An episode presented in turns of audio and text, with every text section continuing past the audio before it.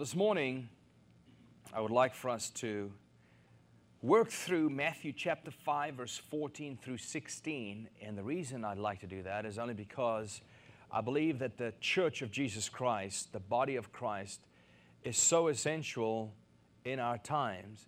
And of course, the world has to lose sight of that. They would never deem it essential, uh, yet we have to be reminded thereof because when we see who God has called us to be, we will recognize the purpose that He called us together for in this world. I mean, there's one thought as to why did God not just save you and then immediately take you to be with Him? Why is He leaving you in this world? Because He has called you to be a light, and that's exactly what we are going to see. But society today uh, has a very comprehensive onslaught against what God has put in place in order to protect man from evil. The world is being flooded with darkness. The Bible says that men hated light and they loved darkness. And we see how there's this comprehensive attempt to overthrow what God has established. And there are these perimeters that God has drawn, these borders that God has put up, these restraints that God has put together in order to push evil out of the world. And we see MacArthur has been, John MacArthur has been outlining this over and over and over again on secular news. And I think it's important for us to also see this, understand this, because it is scriptural. But we see that the very first restraint that God has erected in order to push evil out of man's life and out of our societies and communities is conscience. Every one of us have a conscience. We were born with this conscience. And uh, Romans chapter 1 tells us that every man already knows that God exists. The Bible says that anybody who says that there is no God is a fool. and He knows that he's lying. All you need to do is you need to look at the universe and you will know that there is a creator. Just like when you look at a painting and it proves to you that there has to be therefore a painter, or you look at a building and you can conclude that therefore there has to therefore be a builder. You look at creation and it concludes that there has to therefore be a creator. But Romans chapter 1 says that man although he knows that there is a God, suppresses the truth of God, and therefore God delivers him over to his own passions. But man has a conscience, and conscience works like this. Your conscience works like this that it will accuse you or excuse you based on the highest truth that it has ever been exposed to. That is the first restraint of evil that God erects. Second restraint of evil that God has erected is the family. He gave the family a father, an authority figure, a mother, a nurturer, and gave that family the rod to drive foolishness from the heart of a child. This was a restraint that God put in place in order to protect family from the flood of evil and flood of darkness. The third restraint that God put in place in order to push evil out of the world is the government, the police. The Bible says that they are God's ministers, ministering wrath to the evildoer. And the government was given, or the police was given, the sword, the Bible says, the instrument of death, which is really a gun in our vernacular.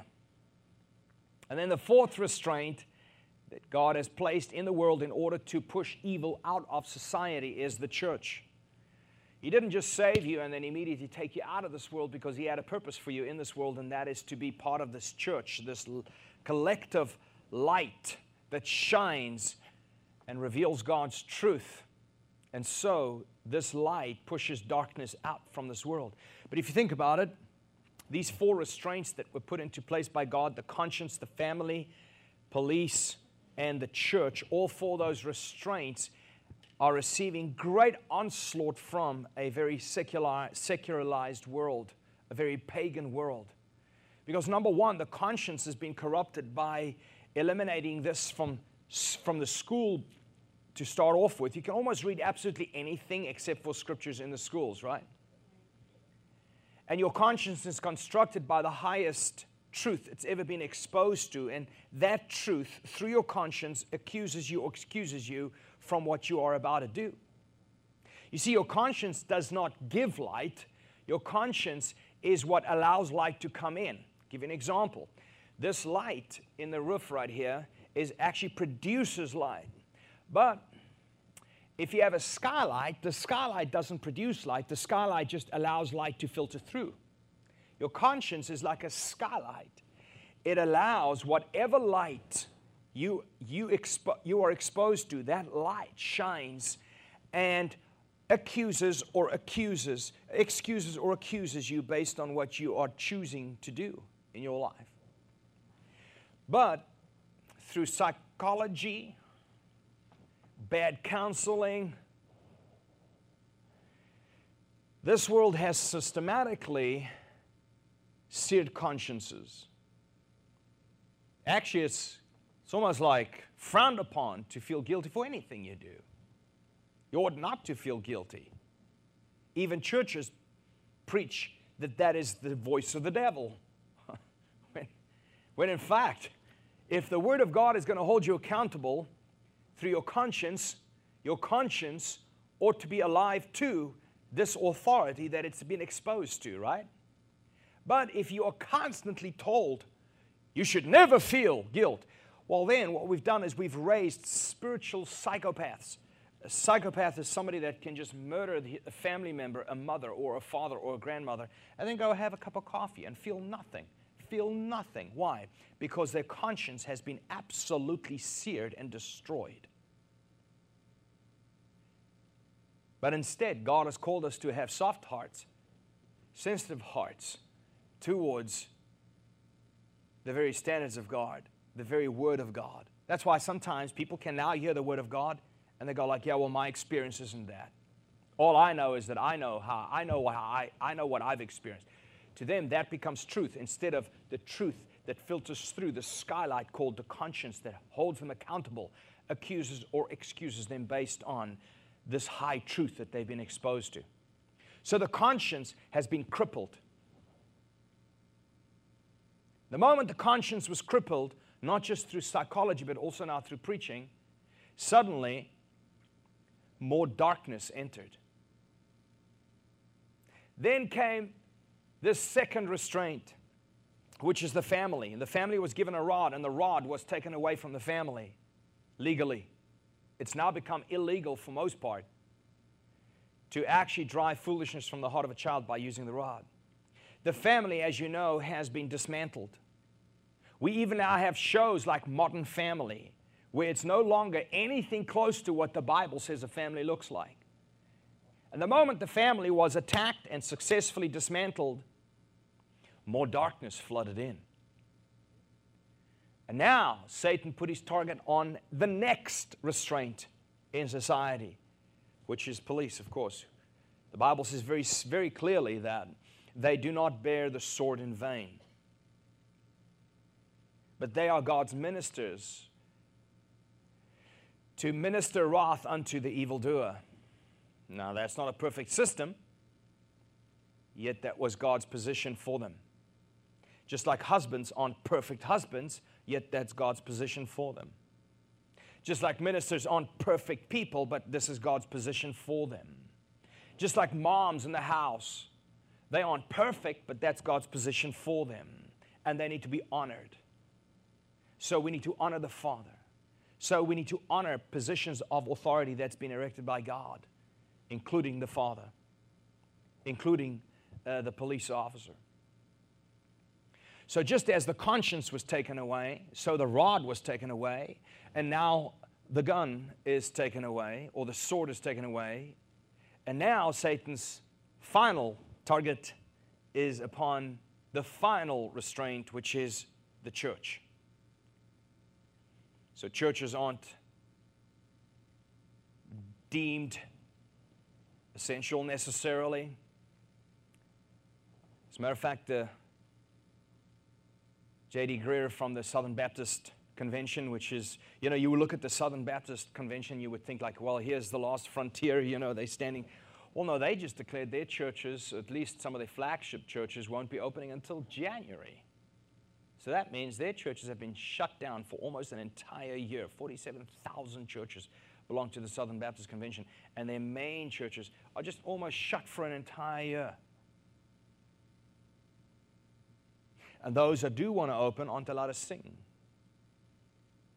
And you see that, you see that, that how, you know, I saw this, I saw this meme, not that you should take your, your any directives from, from what you see on Facebook or anything, but you see this crammed in, uh, uh, all these people crammed into a, an aeroplane, and then you see the sanctuary with two and a half, three thousand seats empty. That's allowed, that's not allowed. So you have to ask a question like, is this real? Well, I mean, you know, in, in a logical mind, it's kind of strange, isn't it? Kind of strange. And it almost appears that when you look at what's happening in California with uh, Grace Community Church, they've won all the courts, all the battles in the court, though. However, as you look at what happened there, you think that is kind of strange how extremely strict the guidelines have been when it comes to churches, but so extremely loosely knit when it comes to everything else, including casinos, including, you know, whether it be flying around or getting onto buses or shopping or when it comes to anything else like abortion clinics or when you know i mean if you just think about the amount of people that are that are that die because of alcohol related deaths, alcohol related deaths, uh, yet it's completely legal, or smoking, or secondhand smoke, and it's completely illegal. And when it comes to pot, which was illegal just a few months ago, now it's essential somehow, more essential than even the church. And, and so you, you have to go like, okay, well, what's going on? We see these restraints all getting toppled over, whether it's the conscience, first guilt's taken away, number two, you see, for, secondly, the rod is taken away, the family's crippled. And number three, you see that the police is being defunded and the guns are taken away everywhere. And then number four, now you wonder what's going on with the church. But we have to see what Jesus says about you, the church, collectively. So I'd like for us to turn to Matthew chapter 5, if you have your Bible. Matthew chapter 5. And. Um, we're going to start reading verse 14 through 16. Verse 14 through 16. This is Jesus sitting and he's teaching the multitudes. He says this You are the light of the world. A city set on a hill cannot be hidden. Nor does anyone light a lamp and put it under a basket, but on the lampstand. And it gives light to all who are in the house. Let your light shine before men in such a way that they may see your good works and glorify your Father who is in heaven. Let your light shine before men in such a way that they may see your good works and glorify your Father in heaven. Everything we read right there has to do with how you, the church, will ultimately glorify the Father. He says again, let your light shine before men, before men in such a way, there's a specific way your light needs to shine, that they may see, the world may see your good works and glorify your Father who is in heaven. They will glorify our Father in heaven when they see your good works. So it is my goal today to discover exactly what Jesus meant by calling us the light of the world. I have read over that portion throughout my life, my Christian life, and skimmed over it without necessarily defining exactly what that is. You are the light of the world. What does this mean? And how can I shine this light that God has commanded me to shine through good works.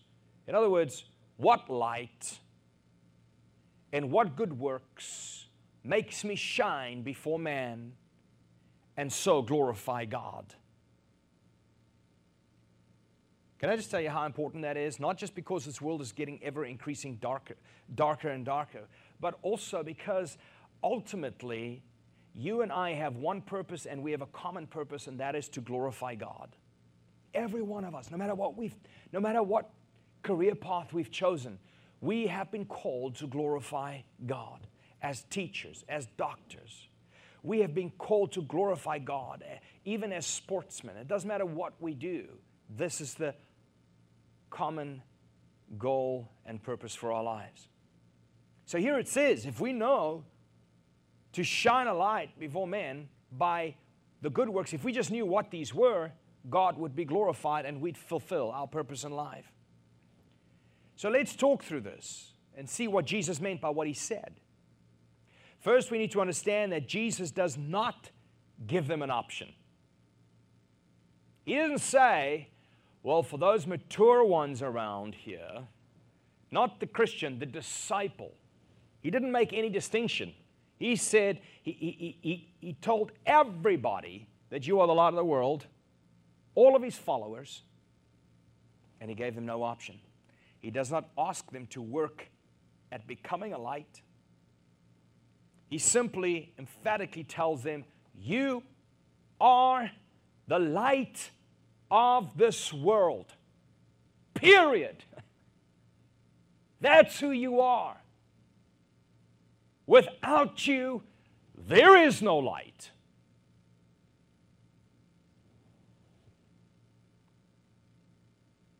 The church is essential. He didn't ask him to become the light, he tells him they already are. So there's no debate regarding this. Jesus did not look for their input. He didn't ask them what they would like to one day do when they grow up. He simply told them, This is how things are. There are two basic ways Scripture can be handled, and we want to handle the Scripture in one very specific way. There's the exegesis way of studying Scriptures, and then there's the eisegesis the word exegesis essentially means to draw meaning out of. Like you take, like you go to a well and you're drawing water out of a well. So to exegete a scripture is to draw out of that scripture the author's original intent.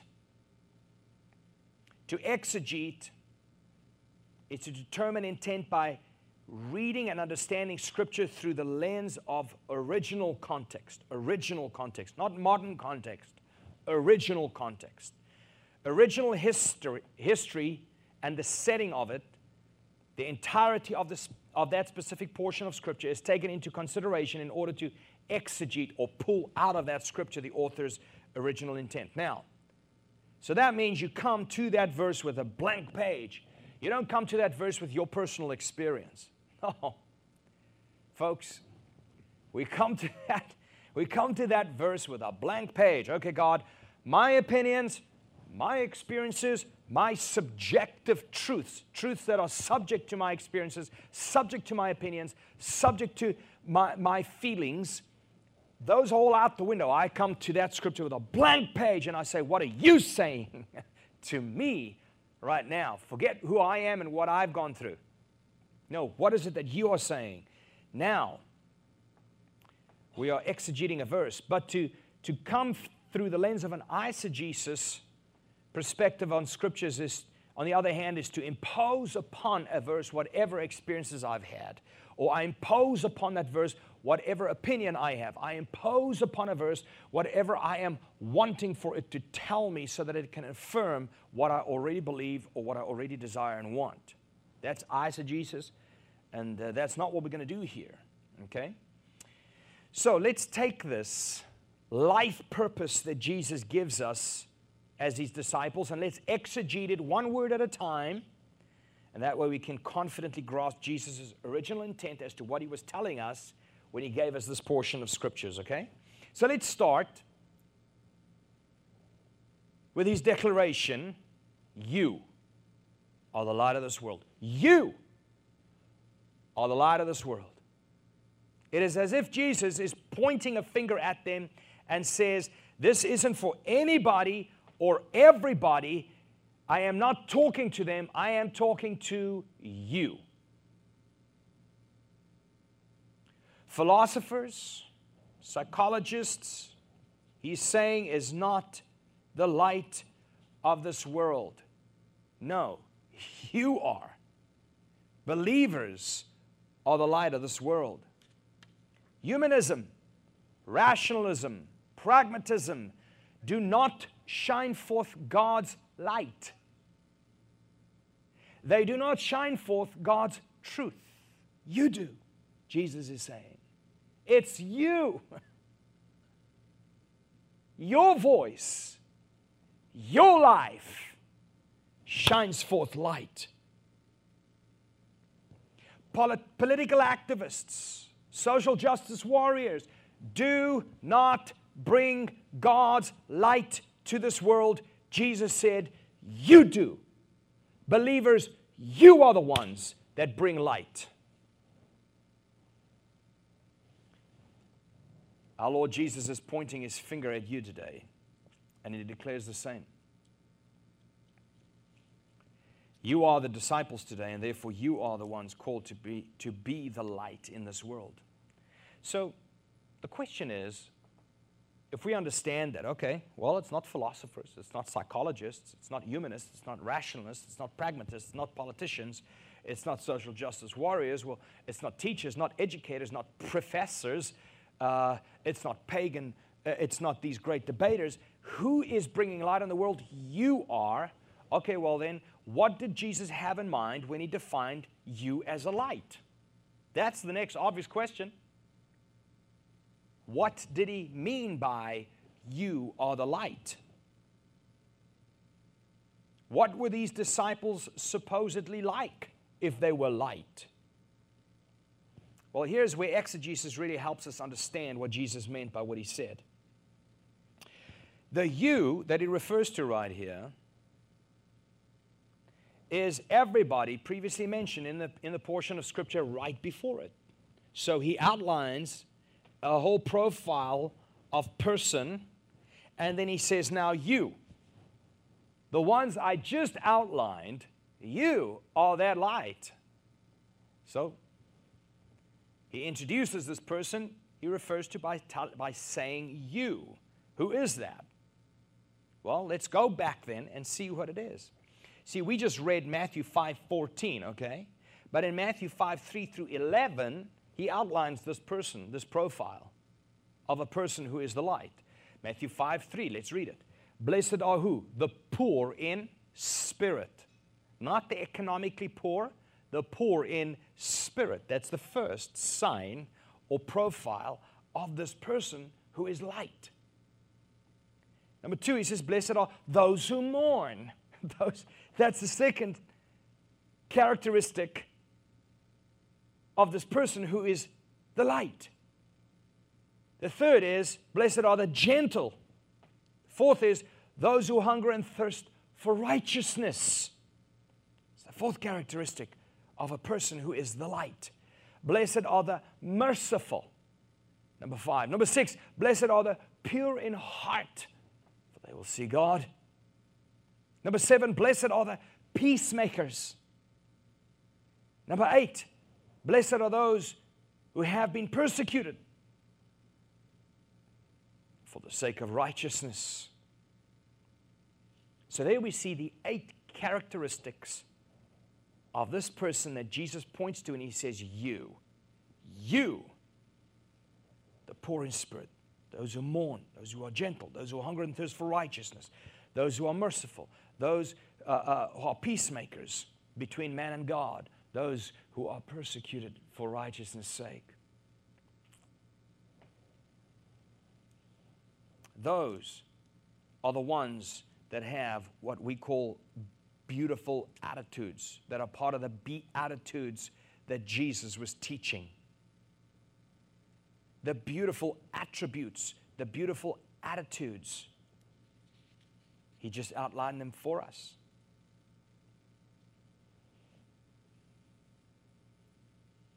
And he says, You who are that, you are the light of this world. You who are who, who, who are poor in spirit, you who mourn your sin, you who are meek and submissive, you who are hungry and thirsty for righteousness, you who are merciful, you who are peacemakers between man and God, and you who rejoice when persecuted for righteousness' sake. You are a light in this world. Notice the second word Jesus' declara- declaration is the word are. You are. You are the light of the world. It doesn't say you should be. It doesn't say you could be. Or you would be if. No. It says you are the light of this world. And Jesus is saying, I declare it. I'm, I am declaring this. I am making sure of it. I'm not choosing anybody else. You are the light of this world. Not only is it a declaration of what will be true about them or is already true about them, it's that this is they who this is going to be true of. In other words, he's saying, All right, out of everybody, you are the ones. I've chosen you, you are it. The third word Jesus uses is the word the. You are the light of the world. The is a definite article. You are not a light, you are the light. There is no other. You are the only light in this world. Psychologists are not. Psychiatrists do not bring light. I know it's tough to swallow, but you know. You are the true light that reveals God's truth. That's what light does. If you walk into a dark room, before you walk from one door to the other door across the room, you switch the light on. Why? Because it needs to reveal to you where the pillars are, where the chairs are, and what way to take in order to get to the other side without hurting yourself. And so light reveals truth, actual truth, not psychological, but it's the truth. You are the then he says, light. That's the fourth word, light. This word light indicates a witness. A witness. About two years ago, if you have children, you know what this is like. And if you have children and a dog, you know what that's like. and we Tina and I, we rushed towards that moment where the dog's put away, the kids are in bed. I've told Gia her story. Every night she gives me a subject matter, and I have to tell a story on that subject. Last night was the subject of pillow, pillow dad. So I had to create a whole story around a pillow that talked, all right? And every night, same thing then Robert, and then eventually, when everything is done, Tina and I flop on the couch and we hope to spend a few moments together. So, about two years ago, we got to that moment. I was like so relieved. Everything is taken care of. Boxes were checked. Bam, bam, bam, bam. Faithful parent we are. Great. Let's sit down and flip through the channels. I flopped down on the couch with Tina and I heard the screaming in my street. It was like somebody was being attacked. Tina jumps up, I jump up, and she says, I'll get you the broom. Like I'm going to wait for her to hand me a broom, and then I'm going to run out there with a broom and tell whoever is hurting somebody else to stop, right?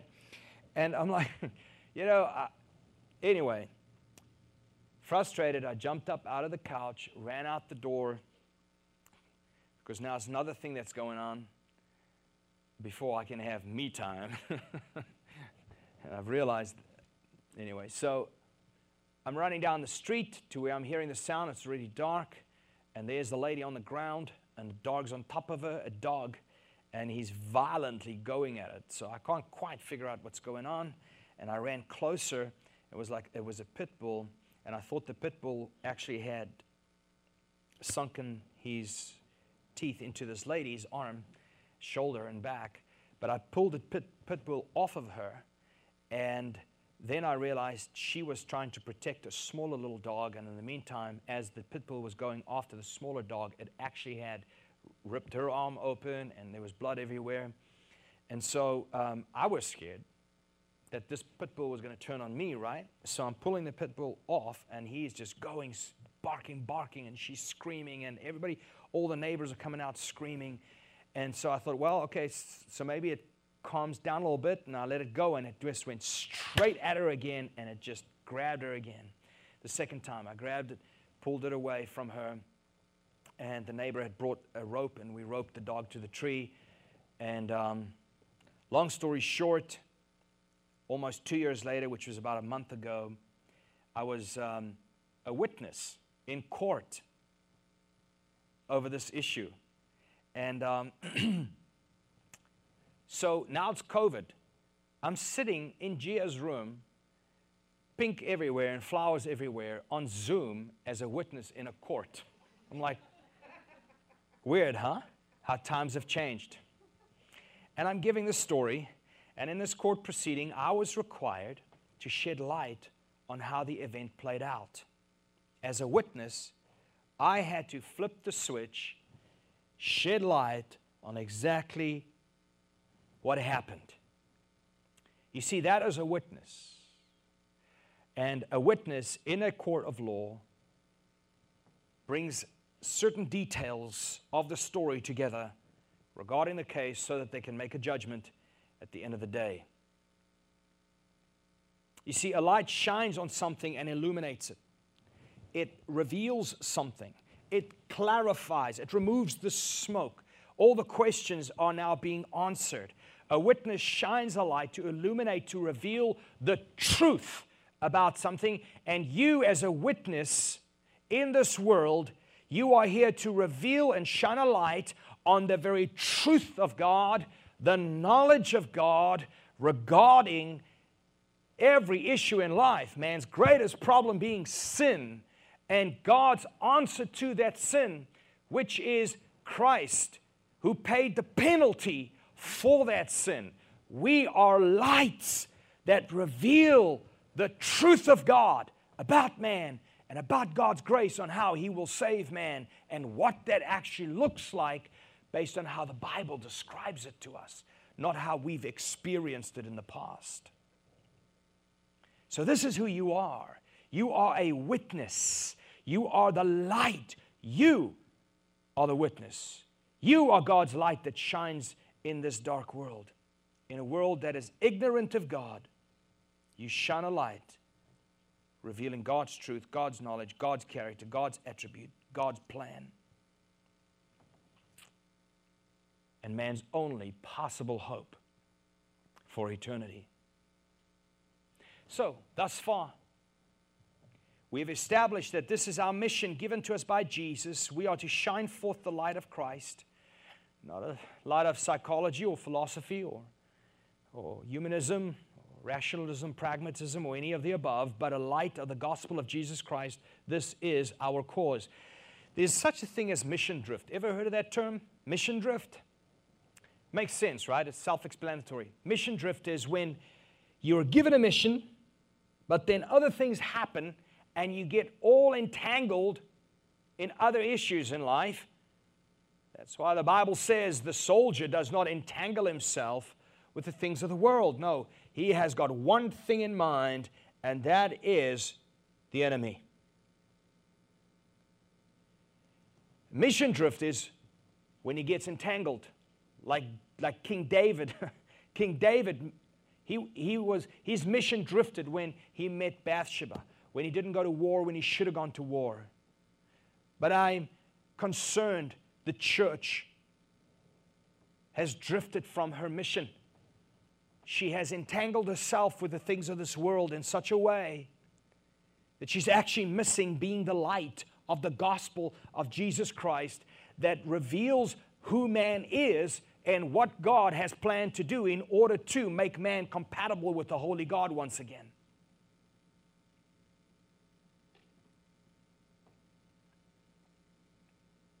You see, we are not a light that's supposed to highlight hardships. We are not a light that's supposed to highlight all man's problems, but a light that shines forth and reveals God's sovereign plan for saving sinful man from God's own wrath against man's sin. Jesus then, right after he says, You are the light of the world, he gives us two different pictures in order to show the disciples what he meant when he calls them to this mission. The first picture is a city on a hill. Let's read it. Matthew 5 14. It says, You are the light of the world. A city on a hill cannot be hidden. A city on a hill cannot be hidden. See, there is no mistake in what Jesus was attempting to, to communicate right here. His disciples are to be lit up like a city on a hill elevated for all to see. See, when a light is elevated on a hill, it is exposed. When a light is exposed, it becomes a beacon, it becomes a point of reference. That is what Jesus is saying to you today, church family. You are a city. You are a community of believers. You are a collection of lights that God has positioned in this city, in this state, in this nation, in this world at this time. That's who we are. And it is so that we can shine forth in this world as a witness. The second picture that Jesus gives us is a lamp on a lampstand. Matthew 5:15 says, "Nor does anyone light a lamp and put it under a basket, but on the lampstand, and it gives light to all who are in the house." In other words, who would waste something expensive like, a, like oil in a lamp by making it of no use? Well, everybody is going to make the best use of the lamp they have by putting it on a lamp stand, elevating that lamp, putting it up high so it's more prominent, more central, so that it can light up in a bigger way. Jesus is saying his disciples needed to put their light on this lampstand, on the most strategic place for maximum effect, for maximum exposure. Exposure. Jesus wants them to place it strategically for the greatest possible use. And then he says this, and it gives life, light to all. And it gives light to all. It, singular, gives light to all, plural one strategically elevated lamp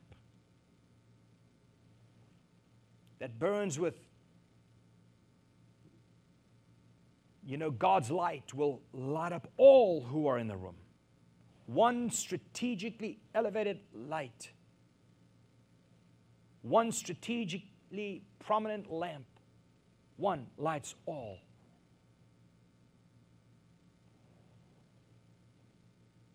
You see, it only takes one, it takes you. We oftentimes, we've, be, we've become part of groupthink, right? So um, now, groups are, groups are guilty or groups are innocent. We don't think about the individual anymore, and this is a deception because, think of it this way every single person will one day stand before God and give an account for his life. Every person will one day give an account for himself, not for everybody else. But this is the sin that originated in the garden because the moment God walked up on the scene and said, Adam, why are you hiding? He says, Well, it's because of that woman you gave me. well, Eve, what's your problem? Well, it's that snake. You see, when he said, That woman you gave me, he didn't blame the woman, he blamed God. He says, No, you gave that to me. You. Don't we see that a lot today in the world? Whether it is people blaming other people or they're blaming God ultimately. You see, God is the author of history. Otherwise, He wouldn't be sovereign, right? And if you have a problem, your problem is with God.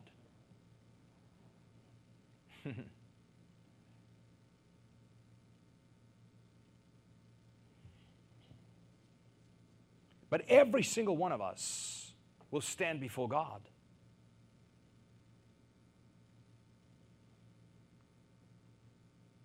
So here, Jesus makes sure we know that it takes one, it takes you. And then Jesus moves from here. He goes, first, he instructs, then he illustrates, and then he exhorts. From instruction to illustration to exhortation. Now Jesus gives a challenge. A choice needs to be made by us in Matthew 5 16a. He says, Let your light shine before men in such a way that they may see your good works. Here's his challenge. He says, You're the light, nobody else. I choose you. He says, Now let your light shine before men in such a way that they will see your good works. And oftentimes, when you misinterpret this portion of Scripture, it becomes a contradiction.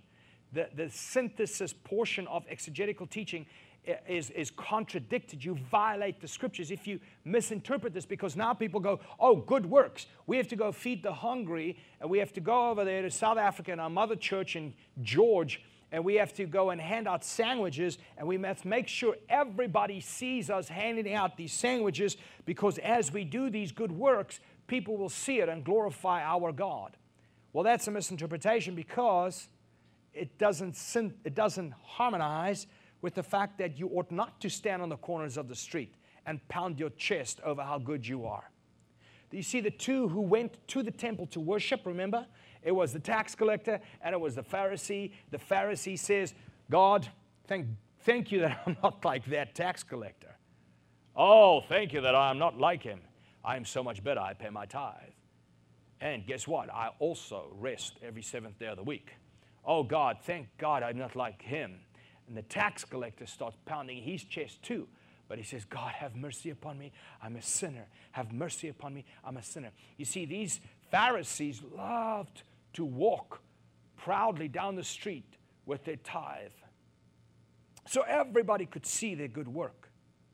They loved to, to just, uh, uh, um, um you know, express and proclaim how great they were. And if you read this out of context, you would get you would contradict scripture. So what is it that you have to put on this lampstand? What good works are these good works that you have to put on your lampstand so that everybody can see your good works and so glorify your God? I hope you followed what I just said. Like you, you got to make sure that you read the scriptures accurately, otherwise, you violate other scriptures in your interpretation. and that's the fourth point of the five processes of exegetical study, which is what we do. Uh, we studied them in the midweek Bible discipleship class. And I really want to encourage you next year, we're going to do that probably on Thursday nights for those of you who want to go through year one. All those who just went through the first year have an opportunity of going through a second year. But just to get back to this, is how do I proclaim my good works without pounding my chest? and so glorify God.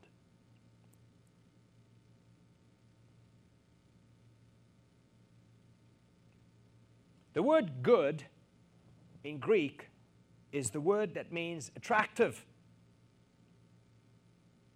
Jesus said, Let your light shine before men in such a way that they may see your good, attractive. Another word is beautiful, that they may see your beautiful works, your attractive works. This is where the whole message Sermon on, Sermon on the Mount revolves around is the beautiful attitudes, the beatitudes, the beautiful, attractive attributes and attitudes of this profile that Jesus outlined in the beginning of his conversation. See, it's all one message, it's all one sermon Jesus gave. That, that whole portion of Scripture is one, is one thought that's congruent. Jesus didn't just keep on jumping ship from verse to verse. No, it's all one message. He says, Here's the profile of a person. And this person, I'm telling you, you are a light in this world. And you have to shine your light in such a way that people will see your beautiful, attractive works. Now we have to find out what these works are. In the conclusion, therefore, it, ha- it is that this is how to let your light shine. So, how do I put this work on a lampstand? What is this work that I have to elevate? What are these good deeds that make people, other people, glorify the God that I serve? It is found within the profile of the person that he just identified. That person there, whatever that person did, is the works he's referring to that glorifies God if everybody sees them. Make sense? So let's read what it is Matthew 5, 3, and 11. Here's the profile Blessed are the poor in spirit, for theirs is the kingdom of heaven. I can't tell you what it does to me every time I hear somebody talking about the poor. Blessed are the poor. It is, it is, so, it is so far off. Blessed are the poor in spirit, for theirs is the kingdom of heaven. Every commentary you read will tell you exactly what the original says about who this is. The poor in spirit are those who have declared spiritual bankruptcy. They, see no spiritual currency within themselves sufficient to purchase eternal life or right standing with God or blessings from His hand in any possible way. They are spiritually bankrupt. That's the poor in spirit. Blessed is that person who knows this about themselves. That is the first good work that when everybody sees that about you, they go, I glorify God. Have you not seen this for yourself when you watch somebody? When somebody gets up there and they start talking about amazing grace that saved a wretch like me. People go, Oh, praise God. You see, when somebody sees you identify that about yourself, it humbles them too. But if somebody can't identify that, and they'll sing the song only because they like the melody, but they don't see themselves as wretched. No, no, no. They're way too good for that. They can't see themselves as that. They too lifted up within themselves. That brings no one to God. that does not glorify God, that glorifies self. So Jesus very clearly says, Blessed are the poor in spirit, those who have declared spiritual bankruptcy. God, I have nothing to offer. I am a sinful man with a sinful nature. That person, therefore, completely relies and depends upon Christ to make them spiritually alive. Completely relies upon Christ to give them sufficient spiritual currency to even be compatible with the righteousness of God in any way. They wear God's robes of righteousness in Christ. Then the second, uh, the second characteristic of this person's who shines his works, his works before the world that causes the world to glorify his God, is that Jesus says, Blessed are those who mourn, for they shall be comforted. Not those who mourn the loss of a loved one, but those who mourn their own sin Blessed is that person.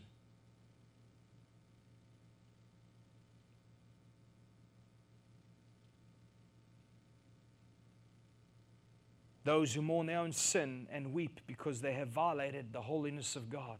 Blessed is that person. Can I just be honest with you why many people struggle to mourn their own sin and mourn their own sin nature and mourn the fact that they have fallen short of the glory of God? You know why? I don't say this is the number one reason, but it's certainly one of the first three reasons. Is they so hung up on somebody else's sin, they feel righteous in comparison. They are so justified, instead of mourning their own sin, they angry over what somebody else did against them to the point where they can't even mourn themselves at all. They are just so infuriated over somebody else's injustice, they don't even recognize their own injustices. They don't recognize their own corruption. They don't recognize their own depravity. They don't recognize how just absolutely dead they are in their own sin. They can't even be thankful for what they've been forgiven because they will not be okay and they will not be happy until somebody else feels God's wrath because of what they did to me. But if we would take a step back and we would see just how fallen every single one of us are, and me included, and if we realize that at the end of the day, we don't stand before Christ as our group, we stand before Christ as an individual, and we will give an account for our individual, private, and personal lives and how we responded to the gospel and to the call to not just believe the gospel, but to proclaim and obey it. Now, we can come and run to Christ and say, I mourn. That's the second attribute of this beautiful attitude. The second attribute of this work that causes everybody else to glorify God when they see you. That you identify your poverty in spirit and that they identify and they see how you mourn the loss of your innocence. The third, Jesus says, Blessed are the gentle, the meek, the meek, for they shall inherit the earth. The meek are those who willingly humble themselves under the mighty hand of God. They exercise great discipline. They exercise great self control for the sake of God's glory in their lives. The meek doesn't, doesn't mean weak, of course. It means somebody that's, yeah, very strong, maybe very opinionated, maybe very stubborn. Nobody here like that, but maybe somebody very stubborn, willingly to say, I bow my knee. Jesus, in all of his power, bowed his knee because he was meek. If anybody in the world sees that about you, they can't help but glorify your God. The next is Jesus says, Blessed are those who hunger and thirst for righteousness. Of course, those are the ones who hunger and thirst for a righteousness not of themselves, but the righteousness of God, which can only be found in Christ. They hunger for that. Oh God, that I may be covered with your righteousness because I don't look at myself to try and attempt to identify any kind of level of righteousness. And that's the other thing. People cannot, they are not thirsty for the righteousness of God in Christ Jesus because they feel themselves to be righteous in comparison to those who have hurt them. They feel themselves justified and right because look at how evil everybody else is. Therefore, I am not that bad. Folks, I don't know of another doctrine that makes Christ necessary, that makes Christ, that makes people desperate for believing in Christ than the doctrine of radical corruption, the doctrine of total depravity. If, we, if people don't understand that, none of these beautiful attributes could even be true of them. None.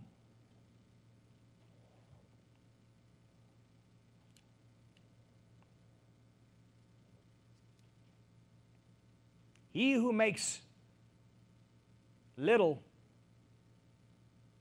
of sin, or he who makes small of sin, makes little of his Savior. I mean, think about it. If I trivialize the sin in my life, I trivialize the one who saved me from it. Like, yeah, Jesus did good, but I mean, he didn't have to do all that much because I wasn't all that much of a sinner. and so we see the next one is Jesus said, Blessed are the merciful. Those who are so very aware of the amount of mercy God has shown him that they in turn naturally show mercy to others. It is a natural response to show mercy to others if, in fact, you're aware of just how much mercy you've received. That is an attractive, beautiful attitude, an attractive, beautiful attribute to the point where if people see you walk in that way, they will glorify your God. That is your good work. That is the good work of the person Jesus pointed to and said, You are the light. You merciful. Because you realize how much mercy you've received, you can't help but just show it. You are a light and your works, that work will cause others to glorify your God. Jesus then says, Blessed are the pure in heart, those whose hearts are undefiled with doubt, those who, have their hearts set on God's promises without wavering. And then finally, he says, Blessed are the peacemakers, for they shall be called sons of God those who incessantly share the gospel when possible. They always love to share God's truth. They are light, they can't help but reveal truth in every scenario of life. The gospel is the only means by which a man, a man who is sin sick can be reconciled in peace to a holy and righteous God. And finally, blessed are the persecuted. Blessed are the persecuted and who rejoice let me read it to you. Blessed are you when people insult you and persecute you and falsely say all kinds of evil against you because of me, because of me. Rejoice and be glad. Rejoice and be glad, for your reward in heaven is great. For in the same way they persecuted the prophets who were before you. For your reward in heaven is great. For your reward in heaven is great. Folks, Jesus gives us this challenge. And he says, make sure that those attributes, your admission of spiritual poverty, your mourning over the loss of your innocence, your willing submission. Watch this. Your willing submission to a verse in Scripture that you never saw it that way. Now you see it that way and you go, oh, I submit. Your willingness to do that, that attribute about you, that work is glorious. It shines a light and it makes people glorify God. When you hunger and you thirst, oh God, I want to be righteous. Not with my own righteousness, but with yours in Christ Jesus I want to be merciful to all because you've been merciful to me. God, in Christ Jesus, beckons us, calls us to these works because it glorifies Him. Let's close our eyes and bow our heads.